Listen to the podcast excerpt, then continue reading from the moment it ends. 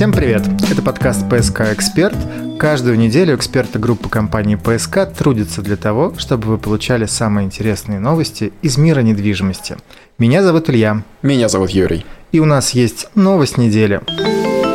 Новость недели. В июне 2022 года Санкт-Петербург занял первое место в России по спросу на краткосрочную аренду жилья. Авито назвали топ самых популярных городов России у туристов. На пятом месте разместился выбор, который еще несколько лет назад сделал замечательный мужик, который поехал в Геленджик. На четвертом месте родина Чак-Чака – Казань. Всего лишь третье место у златоглавой столицы Российской Федерации. Темные же ночи в городе Сочи на втором месте. Ну а на первом Питер я назвал в самом начале этой самой новости. Поясню. Эта новость нам интересна потому, что инвесторы апарт-отеля «Авенир» и «Старт» в очередной раз могут спать спокойно. Спрос на аренду апартаментов апартаментов есть и растет. В то время как на такую коммерческую недвижимость, как офисы, спрос неумолимо падает. За полгода в Петербурге почти треть офисов простаивает. Больше всего офисных помещений было освобождено во втором квартале 2022 года, когда об уходе с рынка заявили ряд иностранных и IT-компаний, с российского рынка, соответственно. Словом, работать в Питере хотят все меньше, во всяком случае в офисах, но все больше хотят здесь отдыхать. И это к вопросу о том, в какую недвижимость лучше вкладывать средства. Очевидно, апартаменты. Ну, а я предлагаю к теме недели.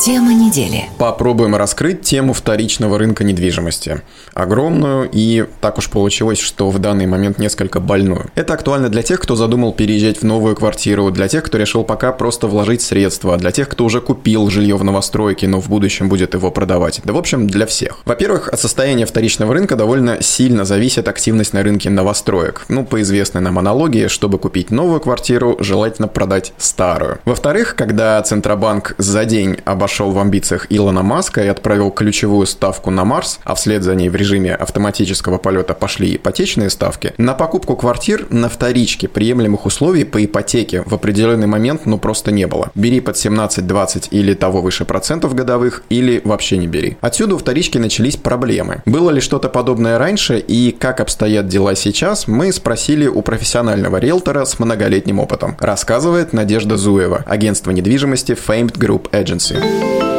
Комментарий. Вторичный рынок медленно оживает. На данный момент сохраняется тенденция того, что количество предложений существенно превышает спрос.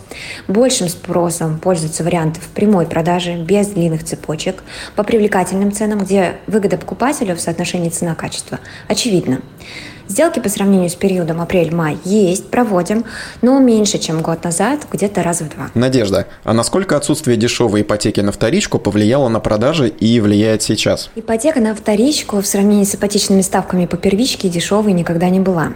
Если рассматривать в ретроспективе полугода, то после резкого скачка ключевой ставки ЦБ в начале марта и возможности войти в сделку до конца марта по старым ставкам, это вызвало ажиотаж.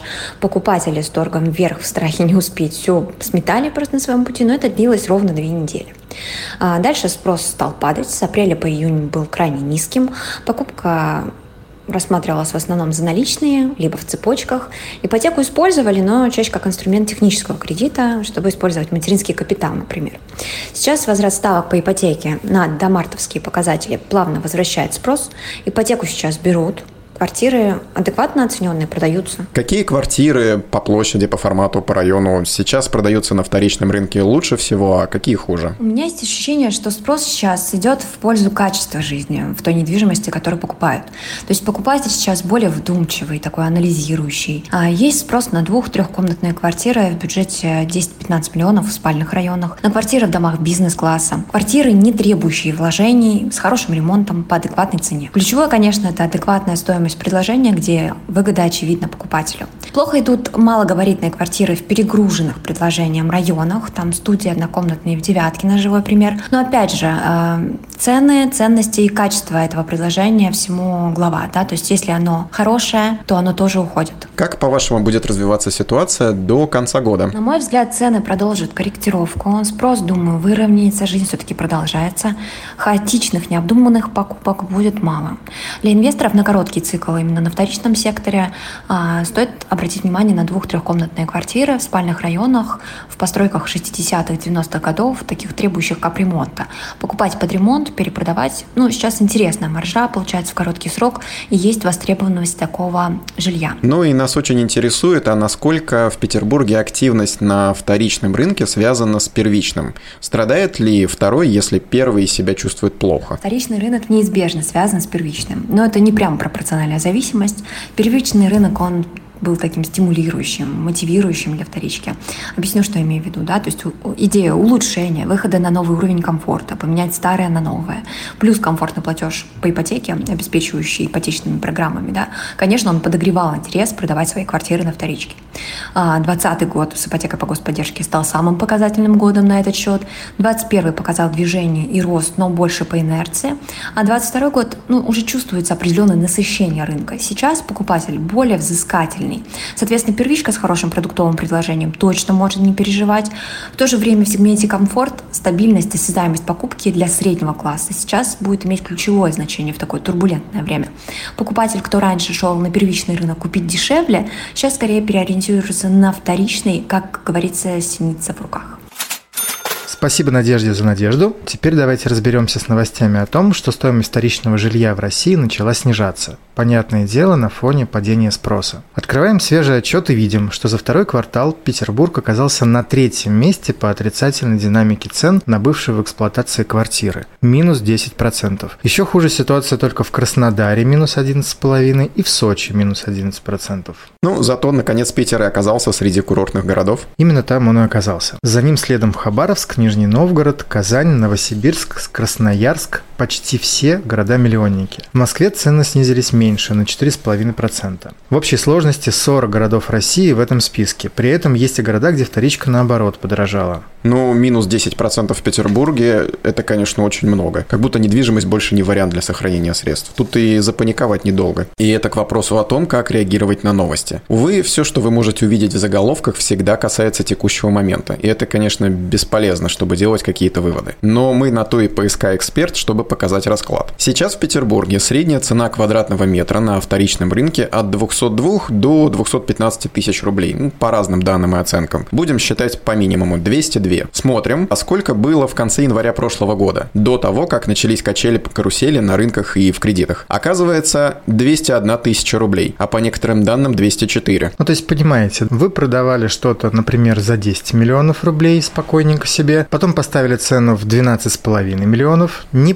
продали, поставили 11, а на конец отчетного периода аналитики отметят, что цена снизилась на 13%. А такие примеры были? Были не такие примеры, судя по тому, что в апреле средняя цена за вторичный метр доходила аж до 337 тысяч рублей. Ну и давайте тогда вспомним среднюю стоимость квадрата на вторичке год назад, в июле 2021 года. Та-дам! 177 тысяч рублей. Получается, что за год в Питере вторичная недвижимость в общем плюсе на 14, дефис 15%. Ну, получается так. Поэтому слушайте и читайте новости с холодной головой. Перейдем ко второй части нашего разбора вторички насущному. Ипотека, конечно, стала дешевле, да и общее оживление есть, о чем нам говорят специалисты рынка. Ключевая ставка Центробанка успешно обогнула Марс и находится сейчас где-то на околоземной орбите, на удалении в 9,5% годовых. Ипотечные тоже стали ниже, но не настолько, как льготная. Тем более, что на новостройке есть ставки около нулевые. Мы в прошлом выпуске об этом, кстати, рассказывали. В правительстве уже говорили о том, что можно рассмотреть распространение льготной ипотеки на вторичный рынок. И тогда сделки-то пойдут, очевидно. Про первичный рынок все понятно. Дешевая ипотека нужна, чтобы выполнять план по обеспеченности жильем населения и не потерять в одночасье такую мощнейшую отрасль, как строительная. На нее ведь завязаны еще десятки отраслей, от производителей стройматериалов до мебели, от рынка ремонтов до производителей детских площадок. Вторичный рынок явно не попадает под цель обеспечения населения жильем, ведь это уже некогда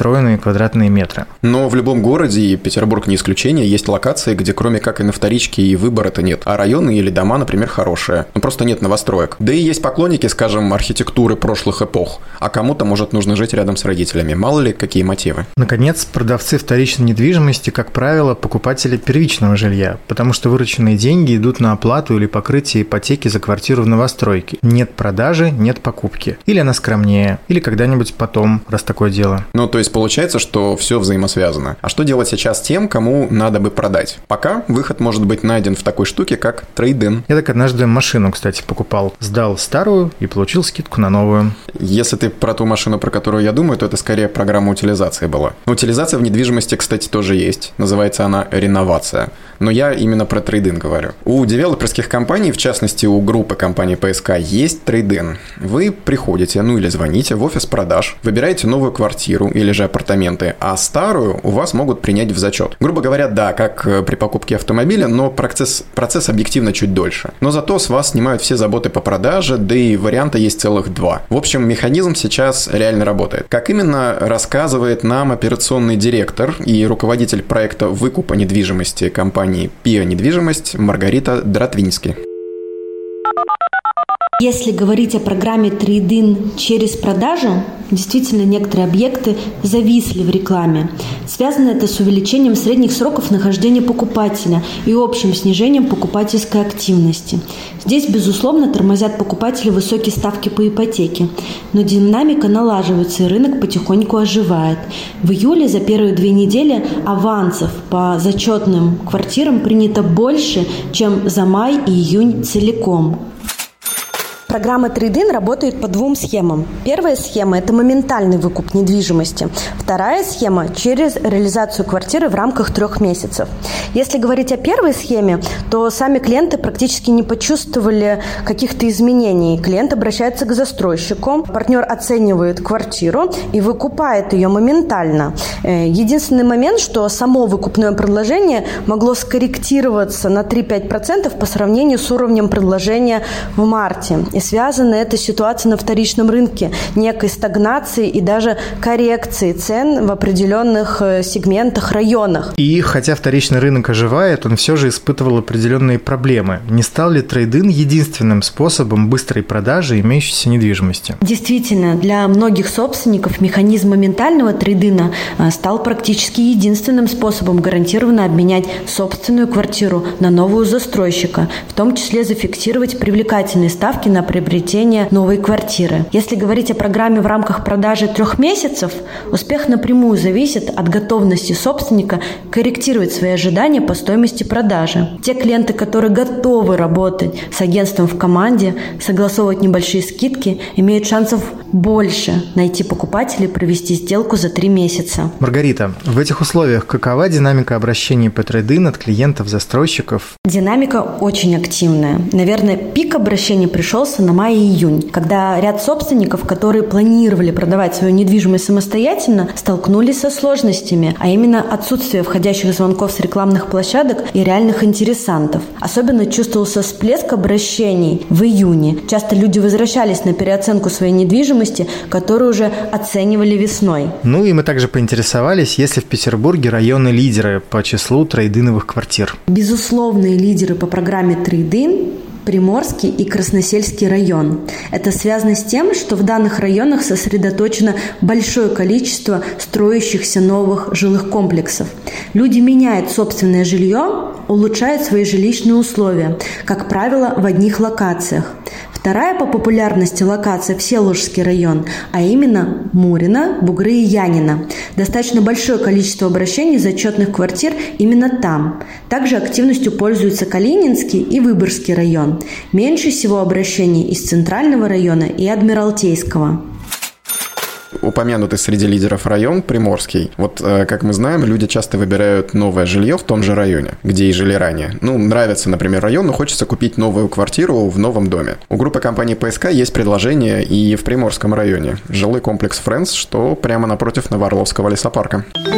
Совет недели. Таким образом, если у вас есть неплохой объект собственности, вы все так же можете улучшить свои жилищные условия с помощью застройщика и его партнеров. У группы компании ПСК эта программа работает уже больше года, поэтому пользуйтесь. Пользуйтесь телефоном и обращайтесь в офис продаж. Ну и всегда пользуйтесь услугами профессионалов. Вы слушаете подкаст о недвижимости «ПСК Эксперт».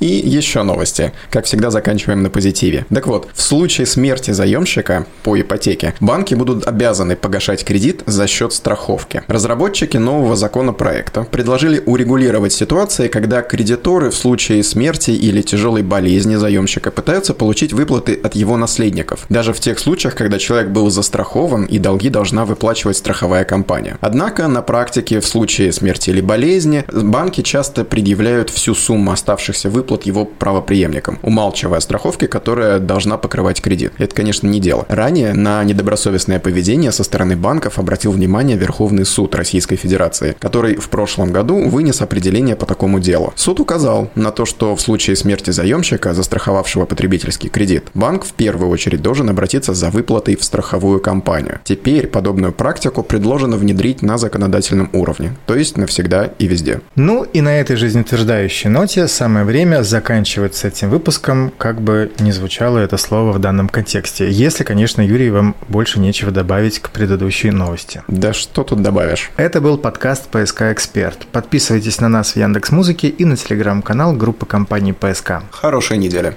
Всем пока. «ПСК Эксперт» – экспертный подкаст о рынке недвижимости Петербурга.